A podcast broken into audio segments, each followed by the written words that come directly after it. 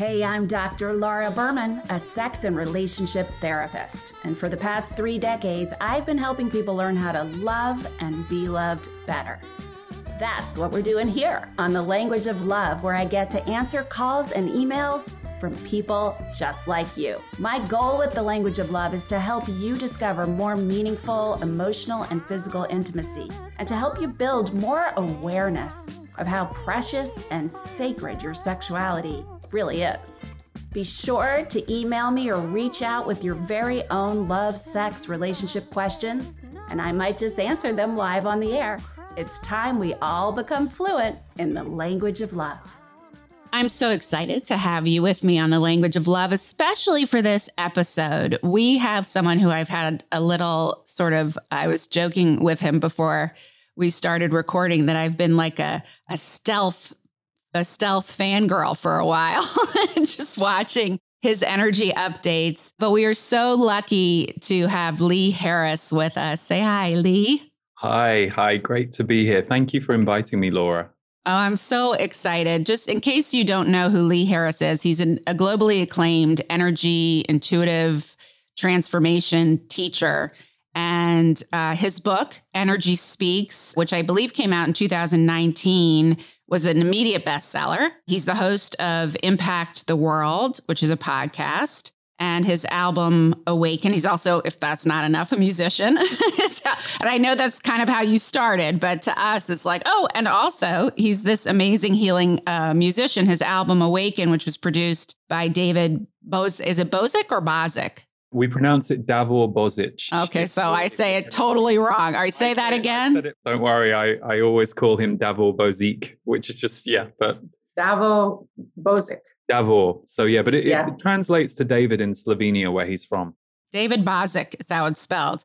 But that is now number two on iTunes and Amazon, or, or went to number two on iTunes and Amazon New Age Music. So clearly we are all very hungry and open and excited about the teachings of Lee Harris. And I was asking him before we started, like, how much time do you have? Because I have so much to ask you. And, you know, one of the things that we're going to be getting into, which I'm really excited to share with you all, is Lee is a channel. And the bottom line is and I know he believes this, technically we're all channels. And we're going to talk a little bit, Lee, about, you know, how he came to discover this for himself, but also I know that he teaches other people how to do it. And we all have a channel inside us waiting to open and give us that guidance and support. And I, for one, am very game to kick that into gear. So we're going to be giving you some guidance, hopefully, to get you started on that journey as well, because we could all use that uh, internal reference system coming through a little more strongly and feel the grace a little more strongly in today's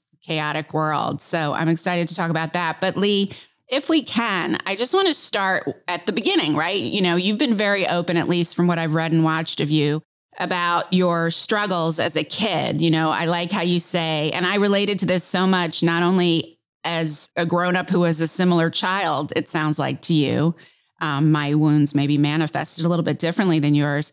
But I also am that am your mother in some ways. I don't know a lot about your mother, but as you describe your family, because and you know, I'm very open and I know you know and everyone knows, you know, about my middle son who tragically died less than a year ago. And so much of what you describe was him. And in many ways, the, he had such a hard time in the world. You know, you describe yourself. Oh, I love how you, I, I read or saw somewhere, you know, you say you came from a loving family. It wasn't like they, I mean, we all have our limitations. We're growing up as we raise our children, for God's sake, but that you were a very sensitive and intuitive child and you didn't understand that. And, you know, your family didn't reckon they didn't understand that either.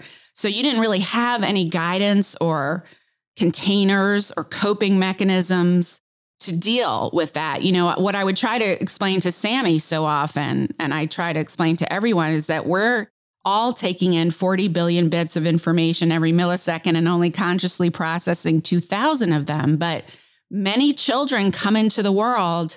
Maybe it's part of their soul path or contracts or growth or whatever, but they are processing a shit ton more than that. And all of us. I mean, I think that's what's happening with you uh, when you started channeling is that you started taking in more than those 2000 bits per millisecond of the 40 billion, right? Um, and so that's probably what was happening to you as a child. You were getting all this input, and then we have these little bodies and brains that don't know how to deal with it.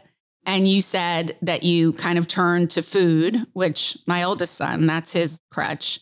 Um, my middle one was just isolating and shutting down from the world. And then eventually started it, his first experimentation really into drugs was what killed him because it was a counterfeit uh, drug that he'd ordered on Snapchat. But I know how we, and he, in his case, he was too stubborn.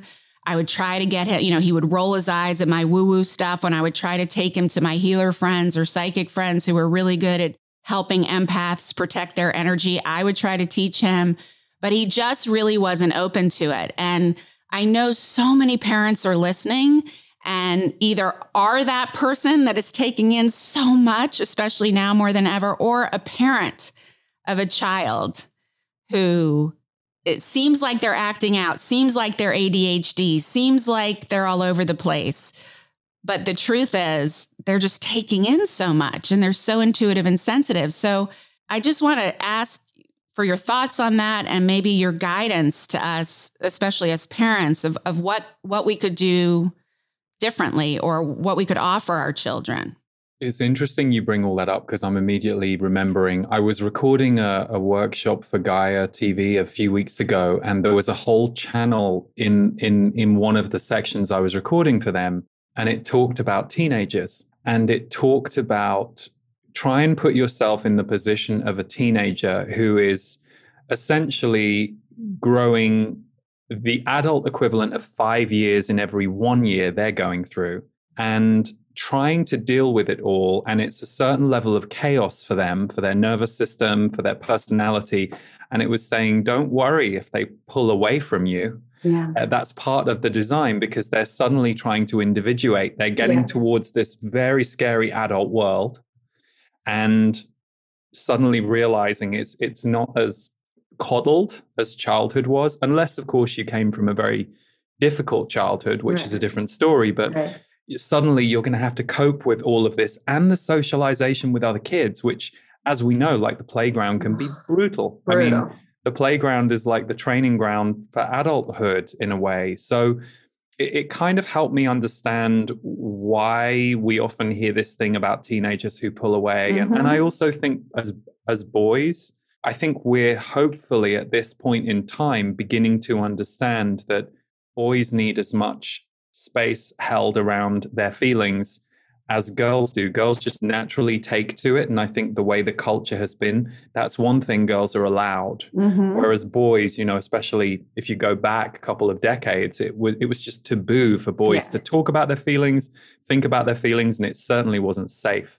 So I was one of those kids that even though my family was loving and still are to this day, and even with my odd job, you know, I eventually had to come out about what I did mm-hmm. with my job when it was getting a bit too popular. I could no longer hide it from yeah. from my family.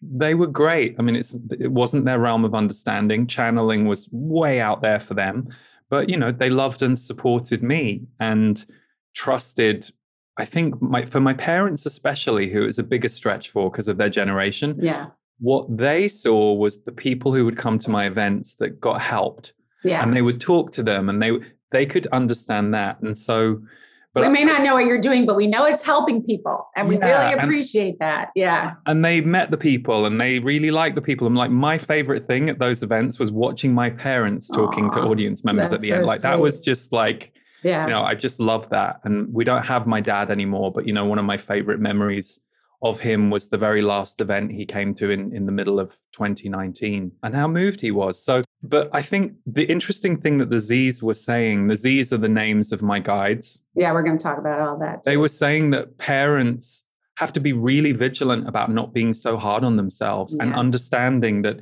yes, you're a, a custodian for this child and this being, but they've also come to be their own soul and to be their own person and to teach you things. And I do think in our culture, the line gets a little blurry for parents around, well, at what point am I in charge or in control of this being?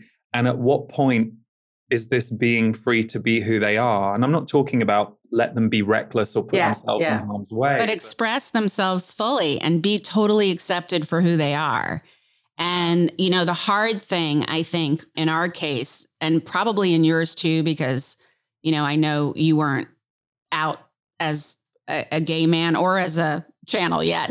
in your child, you weren't even aware you, both those things were my problem. Like I yeah. think they were that was two two big things that yeah, I was having to deal with. Those are big things to deal with. And in my son's case, you know, he had all the I think, I mean, I'm sure we weren't perfect, but he he loved being home. That was where it was safe and he was allowed to be himself and but he was judged he just didn't fit in the rest of the world. Adults loved him, but kids were evil to him. And you know that and in teenage years that's all they want life is not worth living in some ways, or, certainly not worth living without trying to do whatever you can to fit in, which is what he was doing. And so, in retrospect, when you think back on your earlier childhood, even if it wasn't your parents who probably didn't have the capacity to do much more than love you as they did, Uh, you know, and maybe this is something you you don't even know yet, and I would love you to ask the Z's at some point because I'm really curious about this. Is there something beyond? I mean, obviously, the bare minimum we can do is accept our children for who they are and let them fully express and understand that they come through us, not from us. And we are their stewards and their guides, especially by the time they're six or seven years old. They're cooked.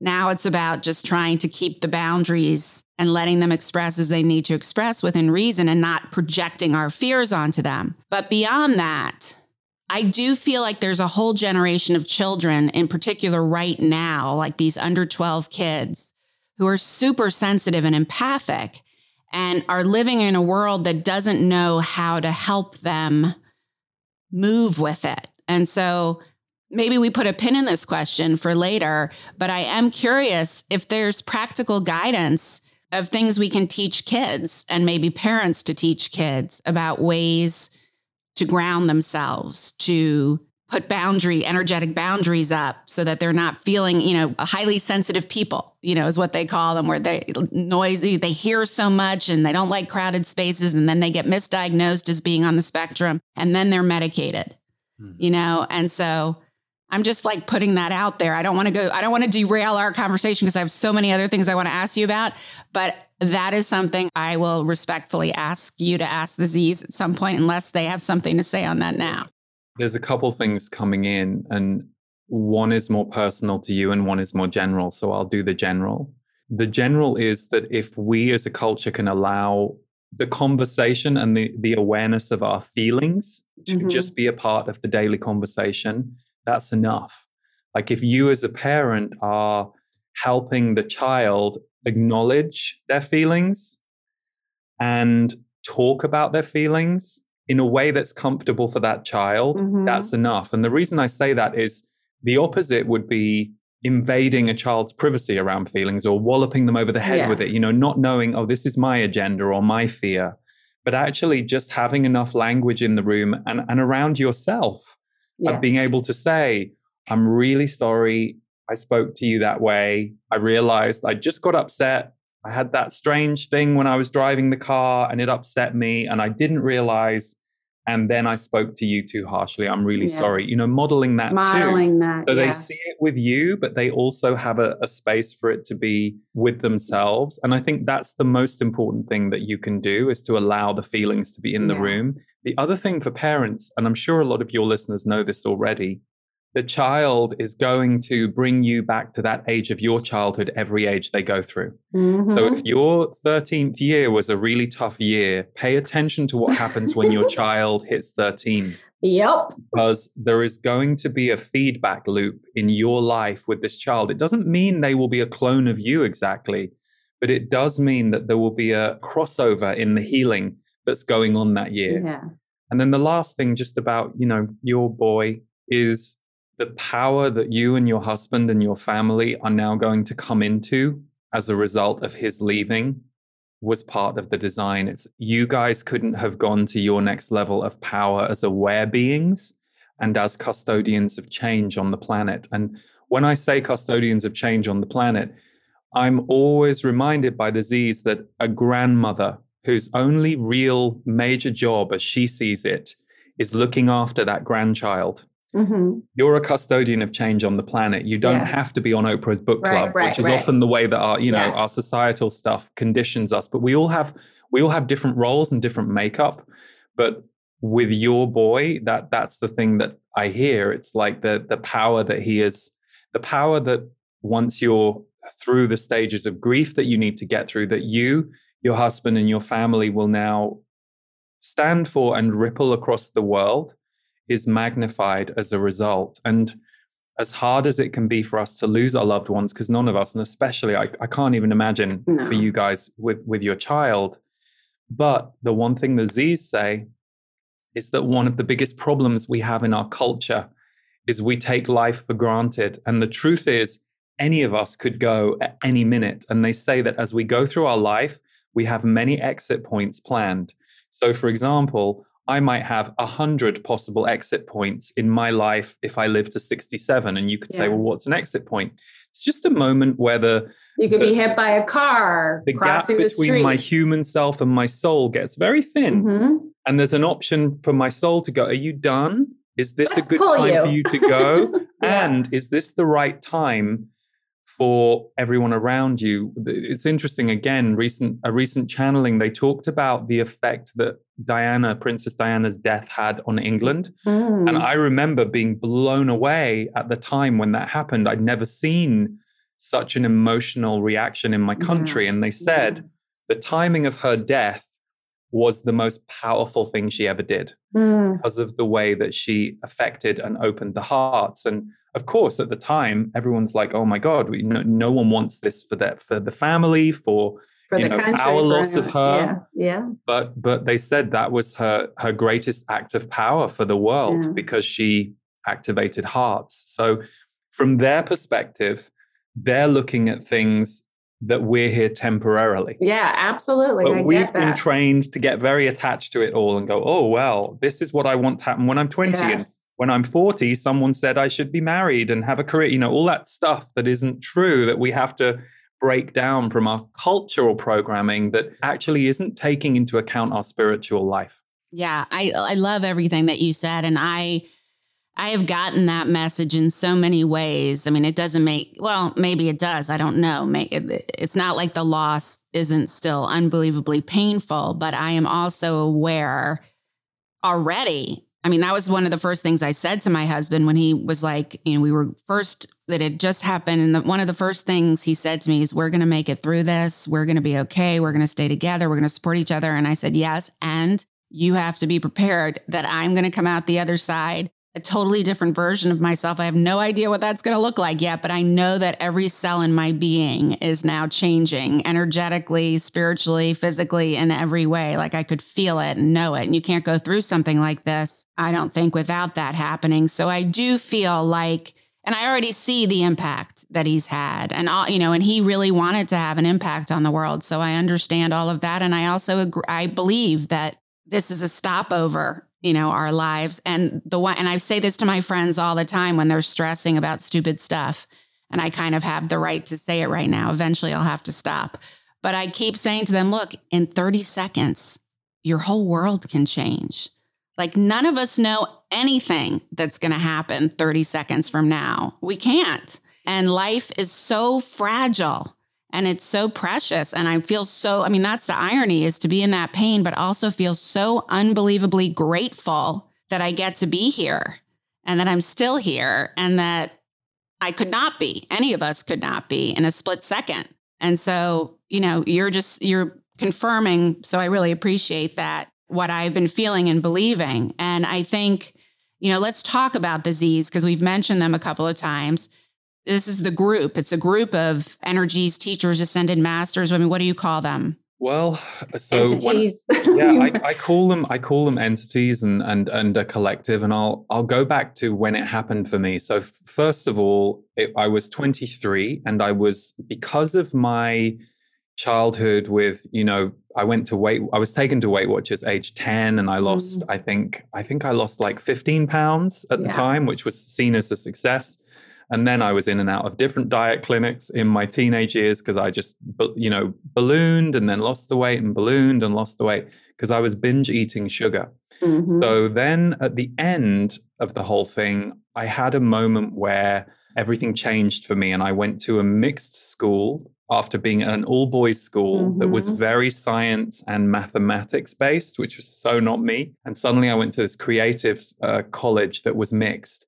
And then it was like my light came back and my soul came back. So I was able to slowly, I think I lost like 60 pounds between the ages of 16 and 18, and I was smaller. Yeah. But then I turned to bulimia because I hadn't been able to stop the binging, but I knew I didn't want to put the weight on. So Mhm. I had bulimia for a couple of years. So long story short, by the time I'm 22, 23, I've already been very interested in metaphysics. I love going to tarot readings. I don't know why I feel so alive when I go for them, but I do. Something feels very alive in my system. And I had friends who would ask my advice, and I would sometimes, I didn't know this at the time, I would feel intuitively what to say, but I didn't necessarily know it. So at 23, I'm on the London Underground, which is the tube train, the subway, Mhm. going to my job. At the time, it, I was working in fundraising while I was trying to get my music career going. And um, I was beating myself up in my head. And I knew that very well. like, you yes, know, we all do. That, judgmental, you know. that you evil know, roommate in our head who's telling I mean, us what I was so used to those voices, Yeah. right? So they're all chatting away about what I've done wrong or what I'm not good enough about and all that stuff. It's kind of normal. And then all of a sudden, there's this voice from the left that says, That's an interesting theory, but you're wrong. And I Mm. was just like, What? Like, And it was not, it was a different kind of voice. And it was from voice. outside your head. and it was above and still to this day if i hear them it's always to my left and, and above my head now it's different for everyone by the way so i've heard other people experience it differently and at first quite honestly i thought to myself is this multiple personality disorder do I have schizophrenia here? really yeah yeah, I would worry it was too. called back then and the one thing that i wondered you know i was like oh god this is going to be awkward this is oh jesus you know what i'm going to do with this but what was interesting was if the voice was multiple personality disorder i got a really good one because the voice was like Yeah. useful authoritative but never controlling or insistent but just Mhm. very clear like you know it kind of felt like the, the elder friends that i had at that time who i Mhm. went to for help Mhm. and so anyway So someone just a lot wiser and more together than you. totally and, and not, Yeah. and not phased by anything yeah, either yeah. Like, not never- judgmental, no, not taking no- it personally. wobbly agenda. emotions you know Yeah. whereas these voices in my head Yeah. were all accompanied by uh, Yeah. so they they told me why i was wrong about what i was thinking and they explained how i was seeing it different wrongly and i it was so clear and all of a sudden it was like having a therapist tell me what the pattern of behavior was and say Ah. no this isn't their fault this is yours and here's why Mhm. and I suddenly just saw it and it was so clear and I didn't feel judged, so I wasn't defensive. And and my whole being opened and I was kind of like this. Yeah. And I suddenly just went like this. And I was like, "Who- is this? What is this? And they said, Well, we're your guides and we've been with you since childhood, but you haven't been able to hear us. Um, they said, but we're we're bigger than your we're a bigger group than your guides. There are 88 of us. Some of us have been incarnate before on Earth. Some of us have been incarnate in other places, but we're a collective consciousness.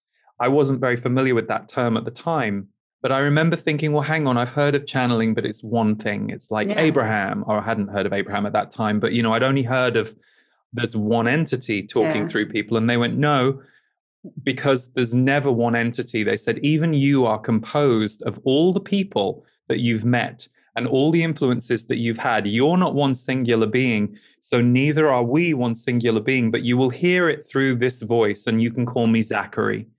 Um, oh my so gosh.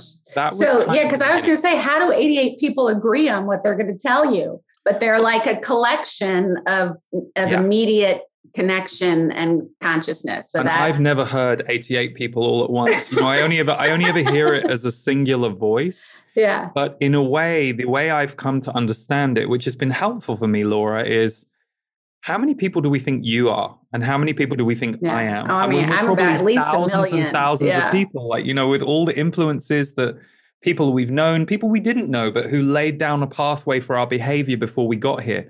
So um yeah, the reason they're called the Z's is the ones who came forward as spokespeople, there were three, they eventually became one again. And it was around 2014. They said, We're just going to speak as one group. We're no longer going to individuate between the three spokespeople. But the people who followed my work at the time referred to them as the Z's because they never knew which Z they were going to get. So, uh-huh. so that was kind of how it stuck. And yeah, I've been channeling them now for 22 years and publicly for 17.